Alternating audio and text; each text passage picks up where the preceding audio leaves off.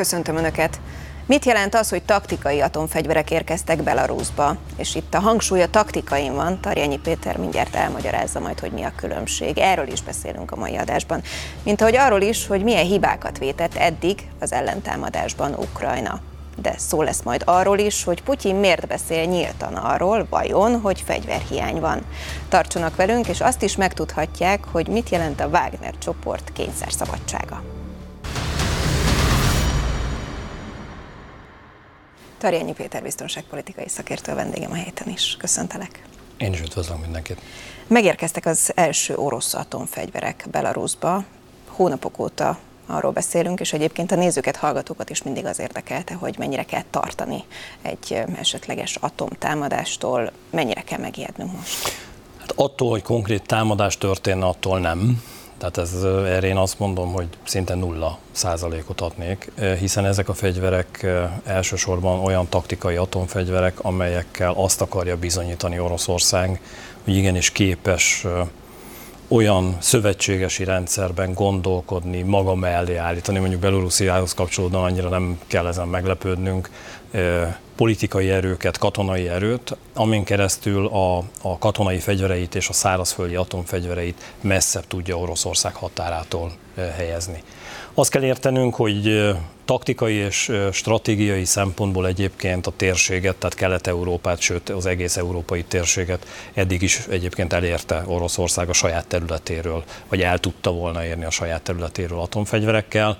Az, hogy Belorusszia ilyen szempontból kinyitotta a kapuit igazán azért hír, mert hogy igazán a Szovjetunió felbomlása óta nem volt olyan volt szovjet utód tagállam, ahova ilyen fegyvereket beengedtek volna. Ebben van egy abszolút politikai és katonai együttműködés Fehér Oroszország és Oroszország között, ami eddig is volt egyébként, és ilyen szempontból ezen azért nem kell meglepődni, mert hogy Lukasenka sok mindennel tartozik, most nagyon egyszerűen fogalmazva Putyin elnöknek, hiszen a választások kapcsán csak úgy tudott hatalmon maradni, hogy ehhez nagyon komoly orosz segítséget kapott, hiszen az ellenzék, tudjuk azt, hogy legyőzte egyébként Lukasenkát, csak a fehér orosz elnök ezeket és a választást elcsalva és erővel hatalomban maradva tudta az ellenzéket elüldözni és elnyomni.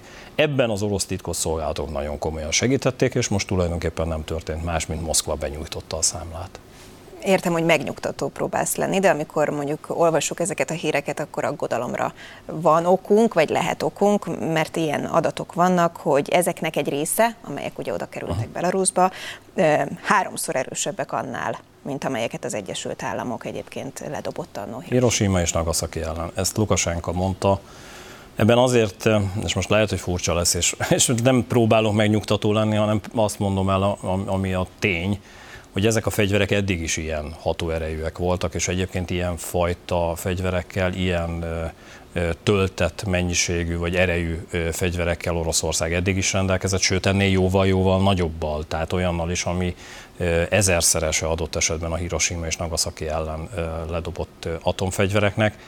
Ezeknek a fegyvereknek, amelyek oda kerültek, ezek még egyszer mondom taktikai atomfegyverek eh, Fehér Oroszországba, eddig is volt olyan hordozó rendszerük, amivel Oroszország el tudta érni eh, eddig is a nyugatot, vagy adott esetben Kelet-Európát. Nyilván ezekkel a fegyverekkel most, hogy Fehér Oroszország területére eh, juttatta, igazán azt demonstrálja, hogy igenis van lehetősége más országokba is eljutatni volt szovjet utód tagállamokba ezeket a fegyvereket. Ez olyan szempontból félig meddig igazság, mert Fehér Oroszország beengedte ezeket a fegyvereket, de egyébként mondjuk Kazasztánban elképzelhetetlen, hogy a kazakok beengednének ilyen fegyverrendszereket. Mit jelent a taktikai atomfegyver, amit most így hangsúlyozol? Igazán a taktikai atomfegyver, tehát két nagy atomfegyver családról beszélünk, az egyik ugye a taktikai atomfegyverek, a másik pedig a, a hadászati atomfegyverek. A taktikai atomfegyver méretét tekintve jóval-jóval kisebb, mint a, a hadászati atomfegyverek. Általában ilyen 0,3 kilotonnától tart ilyen 20-25 kilotonnás tölteték. Ugye a kilotonna azt jelenti, hogy ez egy olyan mértékegység, ami a második világháborúban az atomfegyverekhez kapcsolódóan, az a második világháború végén az atomfegyverekhez kapcsolódóan került kidolgozásra. Egy kilotonna ezer tonnányi TNT, tehát egy katonai robbanóanyagnak felel meg.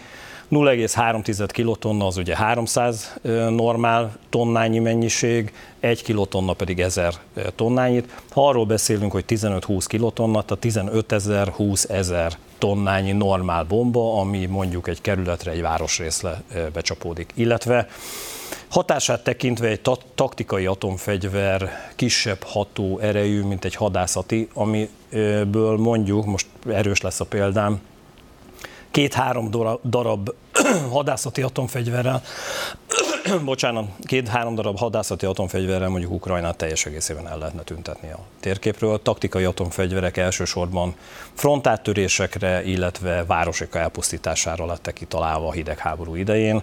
Egy 0,3 kilotonnás fegyver mondjuk ö, arra képes, hogy egy Bakhmut térségben lévő, vagy ha bevetették volna az oroszok egy Bakhmut térségében lévő ö, ukrán ellenálló dandárt, vagy két dandárt teljes egészében. Tehát egy ilyen 10-15 ezer embert eltüntessen a frontvonalról, és ezen keresztül át tudjon törni és át tudjon rohanni azon a résen az orosz haderő. Nyilván minél nagyobb töltetről beszélünk, annál nagyobb a pusztító erő, és azért beszélünk taktikai atomfegyverekről, mert a taktikai atomfegyver egy bizonyos kisebb cél, tehát egy város elfoglalása, egy frontáttörés erre alkalmas, míg egy hadászati atomfegyver arra, hogy egy országot teljes egészében tönkre tegyen.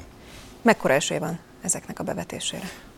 Még egyszer mondom, szerintem zéró. Tehát ez elsősorban katonadiplomáciai és politikai figyelmeztetés Oroszország részéről a NATO és Európa irányába, illetve az Egyesült Államok irányába. Az, hogy a Fehér Oroszország területéről bármilyen támadás, vagy Oroszország területére bármilyen atomtámadás elinduljon a NATO irányába, én ezt elképzelhetetlennek tartom. Hol tart most egyébként a háború? Elindult hivatalosan is az ellentámadás. Vannak ilyen meg olyan hangok is, ahogy azt már megszokhattuk. Van, aki azt mondja, hogy ez sikeres, van viszont olyan hang is, aki azt mondja, hogy, hogy nem, és már ezt. Nem, igen. igen. Én azt gondolom, hogy nagyon-nagyon az elején vagyunk bárminek is, és én azért vagyok óvatos itt a, a, az ukrán ellentámadáshoz kapcsolódóan rengeteg információ látott napvilágot. Ez tipikusan magyar hozzáállás, amit itt hol látunk. Tehát egyrészt a, az Ukrajnához közel állók, vagy ukrán barát nevezők így elemzők oldaláról azt mondják, hogy azon keresztül, hogy van két-három város és néhány falu, amit visszafoglalt Ukrajna, akkor már sikeres az ellentámadás. Vannak, és én is láttam olyan elemzéseket, amelyek arról szóltak, hogy magaslati pontokat foglalt el három területen, Zaporizsie, Bakhmut, illetve nyugat-donetszki térségben az ukrán haderő, és ez már olyan valami, ami, amire joggal lehet büszke az ukrán haderő. Az orosz barátelemzők szerint pedig totális kudarc ez az egész ellentámadás. Egyik őjüknek sincs semmilyen fajta olyan igazságuk, ami eldöntött és végérvényes lenne ebben a hadműveletben. Azt kell megértenünk, hogy egy hadművelet mire kibontakozik, eltelhet akár egy-másfél hónap is. Tehát, hogy ennek abszolút az elején vagyunk. És ugyan vannak nagyon komoly ukrán veszteségek, eh, ahol itt megint csak az orosz barát bloggerek, illetve szakértők már temetik az, az ukrán haderőt, hiszen olyan nyugati fegyverek is, mint Leopard 2 A4-es és Leopard 2 A6-os harckocsik is megsemmisültek. De azt kell látnunk, hogy attól, hogy nyugati technológiát használ az ukrán hadsereg, ezeket a nyugati technológiákat ugyanúgy képes megsemmisíteni adott esetben az orosz haderő. Itt még semmi nem dőlt el, igazán azok a tapogatózó pont támadások front különböző részein információgyűjtő támadások zajlanak, amiben a konkrét nagy ellentámadás még nem indult el. Én azt mondanám, hogy van néhány térség, ahol dandár szinten egy, két dandár szinten, ez 5-10 ezer embert jelent, megmozdult az ukrán haderő, de ebben alaphangon 9-12 dandárt jeleztek előre az elemzők, hogy várható az elkövetkező hetekben bármilyen fajta ilyen támadási megmozdulás. Ehhez kapcsolódóan azt kell, hogy mondjam, hogy én egy ilyen 15-20 ezer, tehát 3-4 dandárnyi erőt gondolok egyelőre mozgásban. A háttérben és a tartalékban lévő 6-8 dandárnyi erőt, ahol adott esetben nagyon fejlett, tehát brit Challenger harckocsik elindulnának, ezeket még egyáltalán nem láttuk. Ilyenkor azt szoktuk veled egyébként elemezni, hogy milyen az üteme ennek az ellentámadásnak, ezt hogy én is megértsem civilként, de hogyan látod, most látszik-e már, és hogy van-e meglepetésfaktor? Ez a másik, amit szoktál hangsúlyozni. A meglepetésfaktor abszolút nincs meg ukrán oldalon, és ez baj. Tehát ez egy óriási nehézség, én azt gondolom az ukrán haderőnek, hogy hogy erre abszolút számított Oroszország erre a támadásra. Nyilván nem lehetett tudni a konkrét dátumot, és nincs is konkrét dátum. Tehát ez a bevezető támadási szakasz is egy hete tart, és ez még eltarthat akár két-három hétig is, ahogy előbb fogalmaztam. Tehát ilyen szempontból az, hogy az ukránok valamit el akarnak érni, ez abszolút az oroszok számára egyértelmű, és ténylegesen van olyan terület, ahol több mint egy éve már védelmi állásokat építettek ki, és van olyan, ahol adott esetben ez csak egy-két hónapot jelent. Tehát a meglepetés faktorról szerintem abszolút nem beszélhetünk. Az, hogy milyen meglepetés ért engem, mert hogy egyébként ért, taktikai szempontból én látok olyan ukrán hibákat, amelyeket azért csodálok, vagy azért lepődtem meg, és azért csodálkozom, tehát nem csodálok, csodálkozom rajta, mert hogy ilyen taktikai hibákat az orosz haderő is elkövetett tavaly, és nagyon komoly veszteségekkel járt az, ez a fajta hiba és olyan, mintha a nyugati kiképzés nem vezetett volna eredményre egy-egy dandárnál, mert hogy abszolút az orosz taktikát követve, aknamezőre ráfutva, a tüzérségi tűzbe, orosz tüzérségi tűzbe bekerülve, ott rosszul manőverezve, egymás tevékenységét zavarva, baráti tűz, ugye a baráti tűz, amikor egymást lövik az egymás mellett álló, tehát egymás mellett harcoló egységek. Tehát lehetett látni ilyen képsorokat is, ahol ukrán lövészpáncélos lőtt ukrán lövészpáncélosa. Tehát van zavar, azt gondolom, az ellentámadás elején, ez meglepett, tehát hogy én azt gondoltam, hogy ennél azért felkészültebb lesz az ukrán haderő, de azt is meg kell értenünk, hogy ténylegesen egy támadó hadművelet az mindig nehezebb, mint egy védekező hadművelet. És egyébként a tavalyi évben is, ha visszaemlékeznek a nézők, augusztus végén, amikor elindult Herson térségében az ellentámadás, akkor is megközelítőleg 5-6 hét telt el, míg azt a fajta ellenállást, amiben nagyon keményen védekezett az orosz haderő, sikerült felmorzsolnia Ukrajnának, és utána lett egy nagyon-nagyon dinamikus áttörés ott is. Hogyan áll jelenleg a két haderő? Gondolok itt arra, hogy ugye éppen most mondjuk Ukrajna támogatottsága milyen, mire számíthat, milyen eszközökre, és ö, ö, volt egy Putyin nyilatkozat, amely szerint kevés eszközük van. Ezt mennyire kell komolyan venni? jelenleg kevés eszköze van Oroszországnak ahhoz, hogy, hogy ezt a háborút dinamikusan befejezhesse hagyományos fegyverekkel. Tehát tömegpusztító fegyverekkel egyébként hamar vége lenne Ukrajnának. Igazán Putyin elnök nyilatkozata azért nagyon kemény, mert hogy először beszélt nyíltan arról haditudósítók, illetve orosz hadibloggerek előtt, hogy milyen nehézségekkel küzd Oroszország. Sőt, nem csak arról beszélt, tehát aki orosz nyelven meghallgatta az eredeti felvételt, ott nagyon komolyan el is ismerte azt, hogy vannak olyan technológiák, amelyekkel kapcsolatban Oroszország lemaradásban van. Tehát például a dróngyártás technológiájában, a precíziós fegyverek ellátásában és annak sorozatgyártásában, hogy igenis harckocsik és páncéltörő fegyverek tekintetében is komoly gondokkal küzd Oroszország ami azt kell, hogy mondjam, hogy ezelőtt három hónappal, vagy akár három héttel is elképzelhetetlen lett volna, hogy az orosz elnök erről beszéljen. Ez egyrészt egy nagyon komoly önbeismerés, amiben van egyfajta olyan elgondolkodtató kommunikációs gondolat is, hogy mi az oka annak, hogy az orosz elnök elkezdett ezekről a problémákról nyíltan beszélni. A másik dolog pedig nyilvánvalóan ez jelzi azt is, hogy ha ilyen eszközhiányjal rendelkezik jelenleg most Oroszország, akkor komoly problémákkal küzd az orosz haderő Ukrajnában, amit nyilvánvalóan Ukrajna ki tud használni. Mindeközben NATO szövetségesek próbálnak nyomást gyakorolni állítólag a Fehérházra, hogy Ukrajnát még gyorsan NATO szövetségesé tegyék NATO taggá, mielőtt a háborúnak vége lenne. Ez elképzelhető egyáltalán, és mit írna át? Hát ez egy elég vegyes logika, mert hogy Elsősorban ugye Oroszország a határos országok, tehát ugye a balti államok és Lengyelország szorgalmazza azt, hogy valamilyen utómódon ezt meg kéne oldani. Hogy értető legyen a nézőnknek, a NATO-ban van egy nagyon-nagyon szigorú határozat, ami arról szól, hogy háborúban álló országot nem vesznek fel a NATO-ba. Egyszerűen azért, mert hogyha fölvennék ezt az országot, akkor nyilvánvalóan a többieknek a szerződésben aláírt kötelezettségeiknek meg kéne felelni, magyarán oda kéne menni abba az országba, és segíteni kellene a védekezésben, sőt, le kellene győzniük az ellenfelet, aki megtámadta a NATO partnert. És ilyen szempontból erre kínosan ügyelt mindig is a NATO, ezen belül leginkább az Egyesült Államok, és az elmúlt 16 hónapban számtalan esetben azért fogalmazott meg például az amerikai kormányzat kemény kijelentéseket Oroszországhoz kapcsolódóan, de ebben a témában mindig nagyon-nagyon óvatos volt az Egyesült Államok, mert pontosan tudják azt, hogy egy ilyen helyzet és egy NATO tagság egy harmadik világháborút előtérbe hozhat.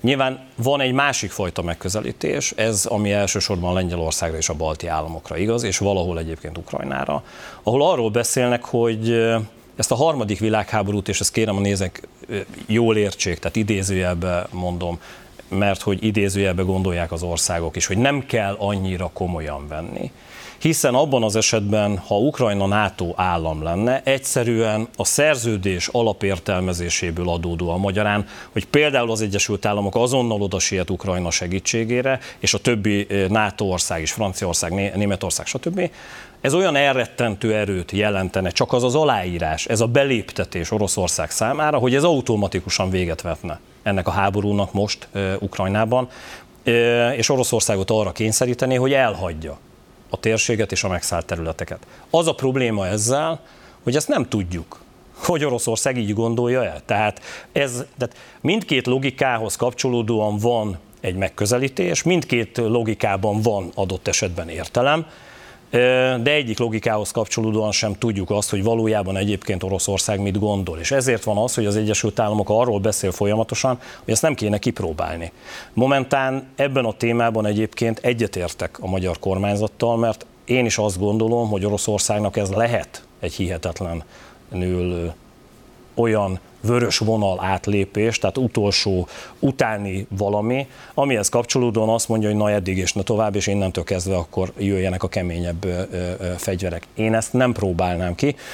Én azt hiszem, és most ez megint borzasztó, és megint idézőjelbe értsék ezt így a nézők, hogy folytatni kell ilyen szempontból azt a fajta fegyverzeti támogatást és azt a fajta elgondolást, ami eddig erre a háborúra jellemző volt. Nyilván ez pusztulást hoz, és ez nem jó, de akkor is kisebb problémát okoz, mint hogyha az történne meg, hogy mondjuk egy harmadik világháborúhoz kapcsolódó előzetes döntésben Ukrajna így NATO országá válna. Mint ahogy nyilván sokan összerezzennek, vagy így görcsbe rendül a gyomruk, hogy akkor ez hozhatja az atomot is, és te azért elég sokat profiloztat például Putyint, sőt ebben a műsorban is sokat beszéltünk erről, nem tűnt annak a típusnak, mint aki mondjuk egy, egy ilyen lépésre úgy reagálna, hogy jó, hát akkor, akkor elvesztettük nem is reagálhat így. Tehát most már még több idő telt el. Tehát, hogy igazad van abban, hogy ez a profilozás, hogy tavaly többször ugye külön, majd, hogy nem negyed évente volt egy ilyen a betegségéhez kapcsolódva, meg egyáltalán, ahogy az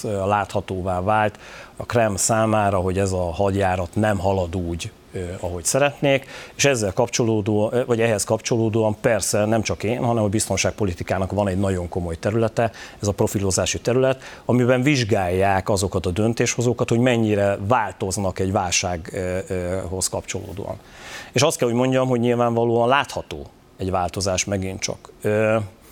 Én azt gondolom, hogy Putyin elnökben és környezetében, ha most egy kicsit profilozunk, felbukkant a sértettség kőkeményen. Tehát az elmúlt hónapok kudarcai után az, hogy általánossá vált, hogy terror bombázásokat hajtsanak végre. Az, hogy Kiev olyan részeit is támadják, ahol egyébként nincsen semmifajta kritikus infrastruktúra, nincsen kormányzati objektum, hanem abszolút lakóövezeteket támadnak ez olyan szempontból egy erőfitoktatás és egyébként a, az ukrán társadalom megtörésére irányuló erőszakos valami, amit egyébként a régi Putyin tudna hogy egy nemzeti összekovácsolódott valamit, és Ukrajna az elmúlt 16 hónapban, tehát sok mindent lehetett mondani 2022. február 24 előtt, de most már biztosan tudjuk azt, hogy egységes nemzetté vált Ukrajna, és, és harcolni fognak az utolsó töltényig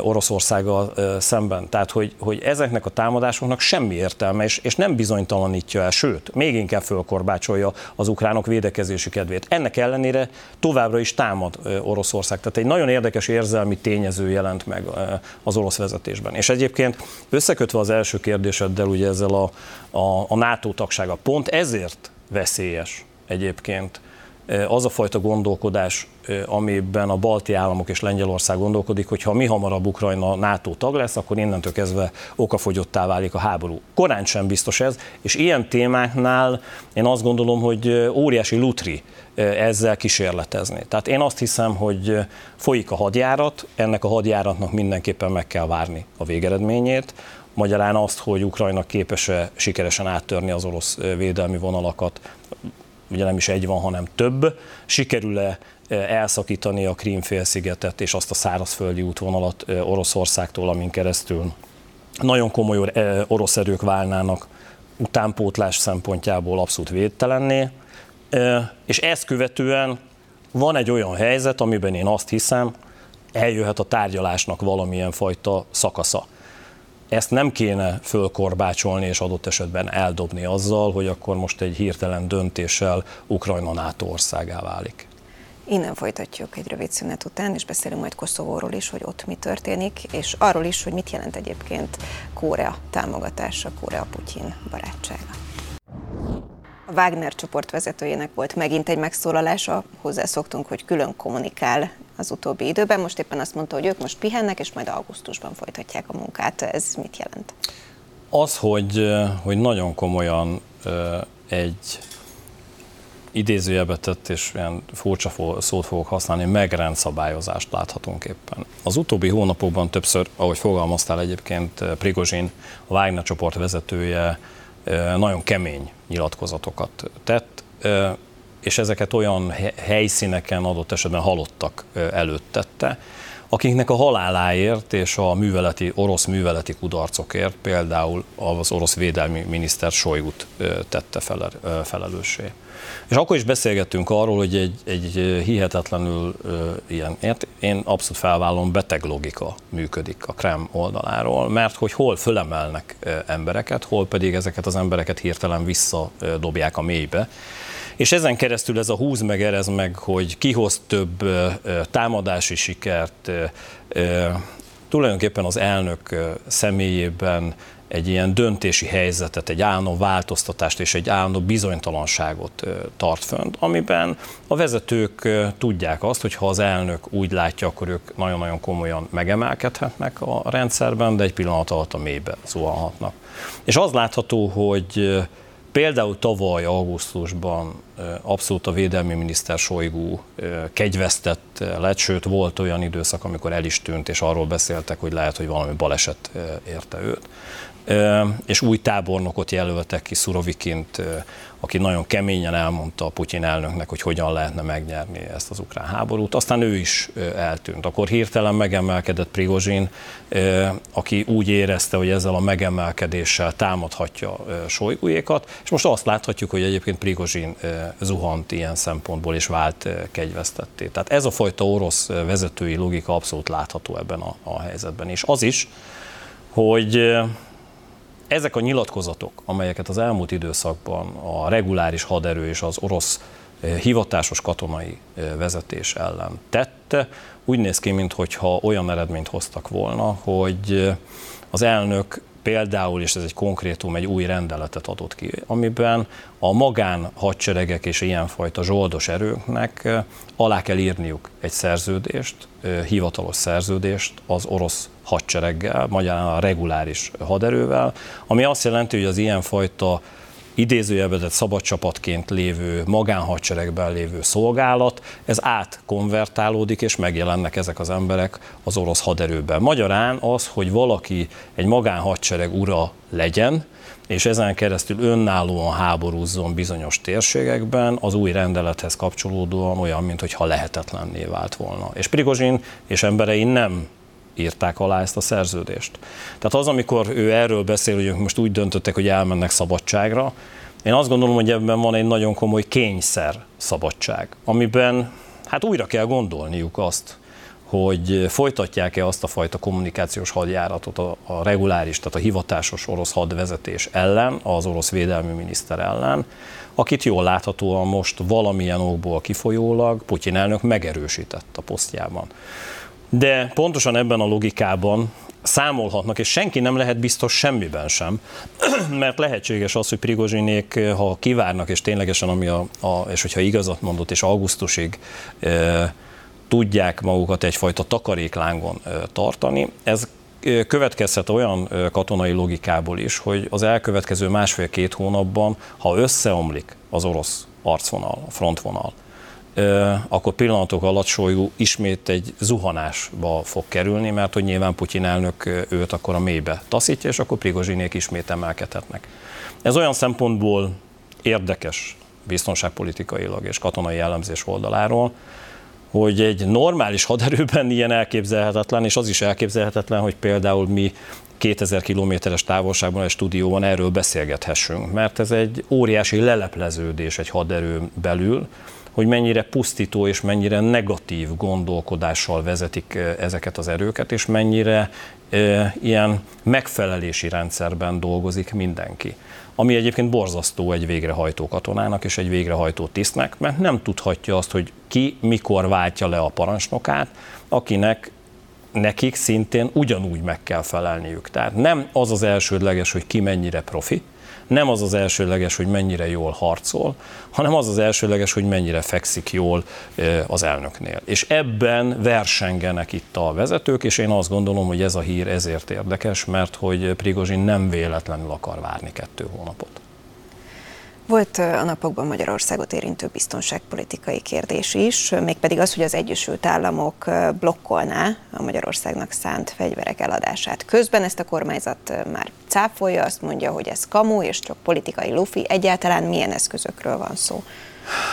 Folyamatosan, és ezt, ezt nem cáfolta senki sem, a Magyar Honvédség is vizsgálja az ukrán háborúhoz kapcsolódó katonai tapasztalatokat. És az látható, hogy vannak bizonyos olyan fegyverrendszerek, például én a HIMARS tüzérségi mobil rakétarendszer, sorozatvetőrendszer, ami hihetetlenül jól vizsgázott egyébként Ukrajnában, és az, hogy jól vizsgázott, ez alatt azt kell, hogy értsék a nézők, hogy egy-egy fegyverrendszerhez kapcsolódóan azért, mert árusítják és lőtéren, ugyan rengeteg időjárási viszony és viszontagság között kipróbálják ezeket az eszközöket, igazán egy fegyverrendszernek az a, az, az alfája és omegája és nagy próbája, hogyha háborúban bevetik őket, és hogy ott, ott hogyan teljesítenek. És például ez a, a tüzérségi eszköz, a HIMARS eszköz hihetetlenül jól teljesített, és ezért nem csak Magyarország, hanem más NATO ország is érdeklődni kezdett, hogy hogyan lehetne ilyen rendszereket beszerezni. Ezzel kapcsolatban egyébként bő egy éve hír is volt, egyébként lehet, hogy még mi is foglalkoztunk ezzel az ostromban. És nyilvánvalóan van egy másik fajta logika, és most egy másik országot fogok behozni, de érteni fogod a logikámat. Nyomásgyakorlásra ilyen fegyverrendszereknek a, a beszerzésének leállítását az Egyesült Államok rendszeresen használja. Így történt Törökország esetében is, amikor Törökország annak ellenére, hogy az Egyesült Államok, illetve NATO tagállamok is meghatározták, hogy nem kellene S-400-as orosz légvédelmi rendszert beszerezniük, Törökország mégis úgy döntött, hogy ezt a fejlett orosz rendszert nem csak hogy megszerzi, hanem be is vezeti, és a légvédelmi rendszerében rendszeresíti. Itt az történt, hogy egy korszerű 5. generációs vadászrepülőgépet, az F-35-ös vadászrepülőgépet az Egyesült Államok úgy döntött, hogy részben bizonyos részeit is Törökországba telepíti gyártási oldalról, és felszereli a török haderőt ezekkel az új eszközökkel. És az történt, hogy miután figyelmeztették többször Törökországot, hogy ne vegyen orosz technológiát, miután az megvette, azt mondták, hogy akkor mi nem szállítjuk ezt a fejlett F-35-ös vadászrepülőgép rendszert, és ez olyan szinten volt, hogy a török pilóták egyébként már kim voltak kiképzésen az Egyesült Államokban, és megköszönték neki, és haza küldték őket. Tehát én ezért nem lepődtem meg ezen a, a híren, hogy bizonyos helyzetekben az Egyesült Államok eddig is alkalmazott ilyen nyomásgyakorlást. Ez egyfajta sárgalap figyelmeztetés, tehát most nevezzük nevén, amiben érzékeltetik az adott országgal, esetünkben Magyarországgal, hogy jó lenne, hogyha bizonyos témákhoz kapcsolódóan másként gondolkodnának.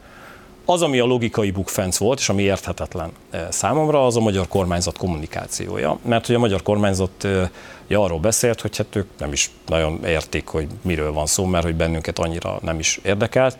Ugye ezt nehéz elhinni, mert hogy ha nem érdeklődtünk volna, vagy nem lettek volna konkrét tárgyalások, akkor mire kapnánk most sárga lapot.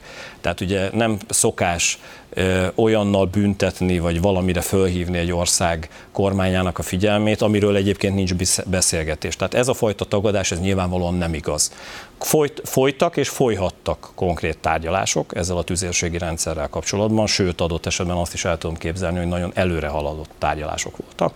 És az egy nagyon kemény jelzés, amiben az Egyesült Államok ugye pont Svédország NATO csatlakozásához kapcsolódóan tette azt meg, hogy közölte Magyarországgal, hogy ez az első olyan jelzés, hogy nem juthatunk bizonyos fegyverrendszerekhez, hogyha egyébként nem lesz rugalmasabb és, és gyorsabb a gondolkodásunk a NATO-t érintő biztonsági kihívások kivédésével kapcsolatban. Tehát én azt gondolom, hogy ez így precíz. Az, hogy a magyar kormányzat ezt letagadja, ezt nem, nem tudom, tehát ezt a kormányzattól kéne megkérdezni, hogy ennek mi értelme, hogy letagadják. Egyébként meg amiről beszélgettek Ugye azt hiszem a hírekben valami olyasmi volt, hogy 24 HIMARS rendszer és 100 darab rakéta, itt már a számok sem passzolnak. Tehát 100 darab rakétával nem lehet. Tehát, hogy 100 darab rakéta ezeknél a rendszereknél körülbelül 8 perc alatt kilövésre került, tehát hogy nyilvánvalóan egyébként Magyarország jóval-jóval több eszközt szeretett volna, már mint tüzérségi lőszer oldaláról, rakéták oldaláról. Tehát ebben van logikai bukfenc, én azt gondolom, hogy az ellenzéki politikusoknak a Nemzetbiztonsági Bizottságnál, illetve a Honvédelmi és Rendészeti Bizottságnál nagyon egyszerűen csak föl kell tenni a kérdéseket, hogy mi történt ebbe, és választ fognak kapni. Az atomfegyverekről már beszéltünk, ami ugye igen aggasztó és félelem keltő hír volt a napokban, de volt egy másik ilyen típusú hír is, amitől szintén rettegni szoktunk, méghozzá az, hogy Kim Jong-un nyilatkozott, hogy ő teljes támogatásáról biztosítja Putyint. Ez mit jelent? Nézd, nem először mondja, tehát, hogy, hogy most erre megint azt tudom mondani, hogy hát kérem, ne ijedjen meg senki sem, mert hogy nyilvánvalóan észak egy veszélyes ország, és atomhatalommá vált, és rendszeresen olyan teszteket hajt végre, amitől hideglelést kap az egész bolygó. De az, hogy, hogy támogatásáról biztosította Oroszországot, ez nem meglepő. Tehát az elmúlt 16 hónapban Hát most, hogyha gyorsan számolok, itt is majd, hogy nem azt tudnám mondani neked, hogy szinte negyed évente tett ilyen bejelentést a koreai vezető, vagy az észak-koreai vezető. Az, hogy tartalmi szempontból ez mit jelent, na ez egy nagyon-nagyon fontos kérdés. Például jelenthet olyat, hogy nyomásgyakorláson keresztül fölpörgeti különböző katonai technológiáknak a fejlesztését, és ebben ne adj Isten Oroszország segítségére siet. Ez egyébként mindenképpen elbillenti a távol-keleti térségben az eddig ott állomásozó amerikai erők számát olyan irányba, hogy nagyobb erővel jelenjenek meg. De ebben sincs igazán új, mert például most hadd említsem Japánt, amelyik ország úgy döntött, hogy, hogy a második világháború óta nagyon-nagyon tudatosan alacsony szinten tartott fegyverbeszerzésekkel szemben egy gigafegyverbeszerzési hullámot indít el, és elhatározta Japán azt, hogy az elkövetkező 5-10 évben a világ egyik legnagyobb haderejével és legkorszerűbben felfegyverzett haderejével fog rendelkezni. Tehát ilyen szempontból ez nem okoz olyan nagyon-nagyon nagy meglepetést. És van a másik irány, nem a katonai technológiák fejlesztése, hanem az az irány, amiben fegyverrendszereket, elsősorban hagyományos fegyverrendszereket és tüzérségi lőszereket ad át Észak-Korea Oroszországnak. Ebben azért nincs megint, megint akkora nagy meglepetés, mert hogy eddig is voltak olyan hírszerzési információk, hogy tüzérségi lövegekhez kapcsolódóan, amikor hiányban szenvedett Oroszország, akkor segítségére sietett Észak-Korea. Azt már tudjuk, hogy hogy azt sikeresen a nyugat leállította hírszerzési eredmények, és ez egy nagyon komoly hírszerzési eredmény volt, és ezeknek köszönhetően, hogy észak-koreai katonák megjelenjenek az ukrán haderővel szemben. Ugye tavaly ez is hír volt, hogy az észak-koreai diktátor fölajánlotta, hogy 15-20 ezer embert, vagy akár 100 ezer katonát is oda küld, akik zsoldosként harcolnának Oroszország érdekében. Eddigi információk szerint ez nem történt meg, és ez elsősorban annak köszönhető, hogy a nyugat időben felderítette ezeket a, az akaratokat, vagy ezeket az egyezményeket, vagy egyeztetéseket, és ezt Oroszország onnantól kezdve nem merte meglépni. Koszovóról beszéltünk már több adásban, most újabb zavargások voltak. Hol tart most ott a helyzet? Megint csak azt mondom, és megint nyugtatni, tehát ez, ez a mostani adás, ez, ez a megnyugtató adás, igen, tehát én azt gondolom, hogy egyszerűen az egységes nyugati fellépésnek köszönhetően, ahol egyébként mindkét felett, de bármennyire is meglepő egyébként a koszovói albánokat, és ez ritka, figyelmeztetésben részesítette a nyugat. Sőt, a koszovói albánok NATO hagy mármint az ott lévő erőknek rendészeti és NATO az kapcsolódó együttműködési gyakorlatokban a teljes kizárása. Ezek biztosítják azt, hogy, hogy az a fajta rendszer szintű, nagy tömegű összecsapás ne forduljon elő az elkövetkező időszakban, amit az elmúlt hetekben láthatunk. Az, hogy egyébként eseti jelleggel ilyen történik, egyszerűen azt mutatja, hogy még mindig baj van és forrong egyébként a mélyben valami, de politikai döntéshozók oldaláról teljesen egyértelmű, mind Szerbiának, mind pedig Albániának és a koszovói albánoknak is, hogy nagyon-nagyon gyorsan rendezni kell a dolgaikat. Nyilván míg ezt rendezik, abban az időszakban azért várhatóak ilyenfajta atrocitások, de ha valami nagyobb atrocitás ismét kirobban, akkor én azt gondolom, hogy nagyon kemény gazdasági és katonai szankciói lehetnek arra az oldalra, a NATO, illetve az EU oldaláról eh, az elkövetkezőkben, ahol egyébként az avargók eh, úgymond hangadóként megjelennek. Ugorjunk egyet eh, Amerikába. A Trump ellen felhozott vádakkal egyébként az Ostrom című adásban már többször foglalkoztunk. Most az volt a hét híre, hogy Trump azt mondja, hogy szerinte egyértelműen Biden áll ezek mögött, a vádak mögött. Egyrészt ennek lehet-e realitása, másrészt, hogyha igen, akkor ez miért most robban ki, hiszen erről azért már hónapok óta beszélünk. Egyrészt az Egyesült Államokban is azt kell látniuk a nézőnknek, hogy jövő évben lesz egy választás, elnökválasztás és a demokrácia hazájának mondják az Egyesült Államokat, ennek ellenére itt is megtörténik az, hogy a politikai ellenlábasok minden eszköz kihasználnak, különösen akkor, hogyha egyébként annak van alapja is, hogy azt a helyzetet kihasználják. És esetünkben ugye arról van szó, hogy több vádpont van, ami megfogalmazódott az elmúlt két-három évben Trump elnökkel szemben, amelyek közül most azt hiszem a másodiknál tartunk, ugye minősített titkos dokumentumok helytelen kezelése, eltüntetése, utána ezhez kapcsolódóan magának a nyomozásnak az akadályozása. Ezek mind-mind ugye szövetségi büntettek, amit egyébként most hiába az amerikai Egyesült Államok volt elnöke, valaki akkor sem tehetett meg. Tehát ezekkel kapcsolatban vád alá helyezték, illetve korábban volt valamilyen fajta hamis információ, átadás, hamis tanúzás, de ezt most nem mondom pontosan, én azt gondolom, amihez kapcsolódóan Trump elnök már vád alatt van, ugye ez a második vád ellene. És nyilván a republikánusok egy része, és maga Trump elnök is ezt nyílt támadásként fogja föl, és hát persze a politikai kommunikációban használják, és rögtön a másik térfélre mutogatnak. Igazán ebben nincs különbség szerintem Magyarország és az Egyesült Államok között, tehát mindig a másik a hibás, a másik oldala a, a, a hibás. Viszont olyan szempontból én azt gondolom van különbség, hogy, hogy ott a szövetségi törvényeket a szövet, betartó bírók, illetve a szövetségi nyomozók, pénzügyi nyomozók, igazságügyi szakértők teljes egészében másfajta rendszerben működnek. Ott tényleg az Egyesült Államokban működik a fékek ellensúlyok rendszere, tehát az, hogy ebben Joe Biden konkrétan utasítást adjon, ezt egyébként maguk szerintem Trumpék sem hiszik el, viszont a kommunikációban nyilvánvalóan használják. Az, hogy ez hova vezet, és hogy a republikánusok mennyire lesznek bajban, hiszen az elkövetkező hónapokban nekik jelöltet kell állítaniuk, a jelöltnek kell egy nagyon-nagyon jó kampányt indítani, kell mellé ugye egy alelnök, tehát ugye nem csak egy jelöltről beszélünk, tehát ilyen szempontból ez egy olyan közbeütés, egy olyan csapás most a republikánusoknak a demokraták oldaláról, amivel mindenképpen foglalkozniuk kell, és adott esetben abszolút benne van az, hogy Trump elnök, aki ugye elmondta azt, hogy ő mindenképpen szeretne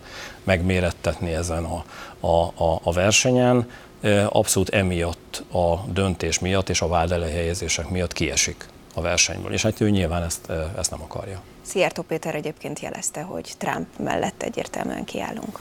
Jó, hát ezek azok, amelyek teljes egészében feleslegesek, én azt gondolom. Tehát én nem tudom hányszor hallhattuk az elmúlt években, hogy kikérte magának Magyarország kormánya azt, hogyha bármilyen külföldi hatalom véleményt alkotott a tekintetben, hogy mi folyik nálunk.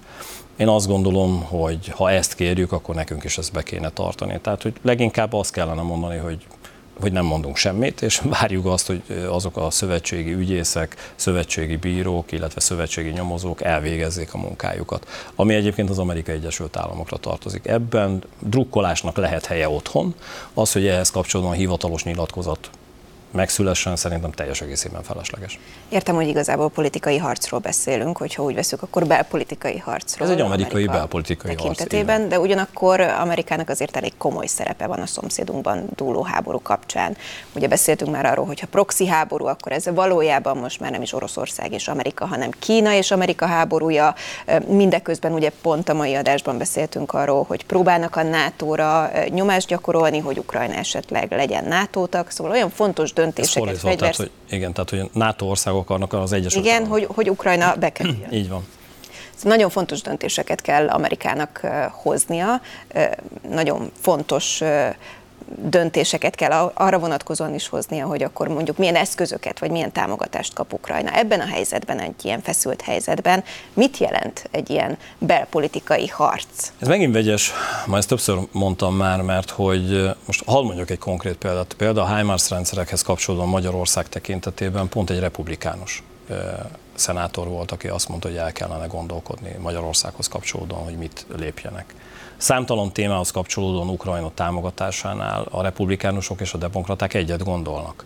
Tehát szerintem pont Ukrajna témájában olyan nagyon-nagyon nagy változás nem történne abban az esetben, hogyha a republikánusok nyernének 2024-ben. De még egyszer, és elnézést kérek mindenkitől, nincs varázsgömböm, a mostani tudásom alapján mondom azt, amit mondok három hónap múlva, hogyha a republikánusoknál valami ö, ö, megfordul, nyilván akkor, akkor tévedtem. De a mostani tudásom szerint és az eddigi információk alapján támogatások tekintetében, Ukrajnát érintő támogatások tekintetében abszolút egy, egységes volt az Egyesült Államok mindkét politikai ereje, tehát a demokraták és a republikánusok. Más kérdésekben van, én azt hiszem, probléma demokráciát érintő folyamatok tekintetében, a menekült kérdésben, a migráció tekintetében, ki szövetséges az Egyesült Államoknak és ki nem, milyen fellépés lenne adott esetben Irán ellen.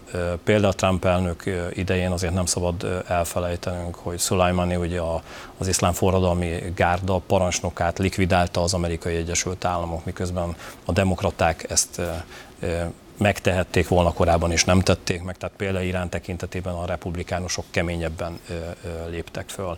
Tehát számtalan olyan külpolitikai kérdés van, és elsősorban külpolitikai témákra hegyezném ezt ki, az amerikai belpolitikát. Egyrészt nem is annyira ismerem, másrészt annak a biztonságpolitikai részei, az az Egyesült Államokra tartoznak. Tehát külpolitikai témákban vegyes a kép, és hadd mondjak egy másik példát, ami megint nagyon érdekes, hogy A republikánusok voltak hatalmon Trump vezetésével, ők indították el Kína ellen, és most sarkosan fogalmazok a gazdasági háborút, tehát ugye egy kereskedelmi háborút. Biden elnök kampányában tök, többször sokkal-sokkal finomabban fogalmazott, és, és tényleg lehetett úgy érezni, mintha egy, egy enyhüléshez kapcsolódó politika jelenne meg egyébként a demokraták oldalán. Aztán azt láthattuk, hogy megtörtént a váltás, és egyébként a demokraták az első két évben ugyanolyan keményen fölléptek, mint a republikánusok. Ez most kezdett el egyébként változni, és ami nagyon érdekes, Kína kérésére. Na, a legközelebbi adásban majd ezt is érinthetjük. Tarjányi Péternek köszönöm szépen a mai beszélgetést. Köszönöm szépen a lehetőséget. A rádió és televízió nézőknek pedig a figyelmet köszönjük, de a Spirit FM YouTube oldalán maradjanak velünk, kattintsanak oda, mert péntek estétől látható a folytatás, és beszélünk majd orosz hackerekről is, meg arról is, hogy milyen demográfiai válság fenyegethet a háború kapcsán. Viszontlátásra!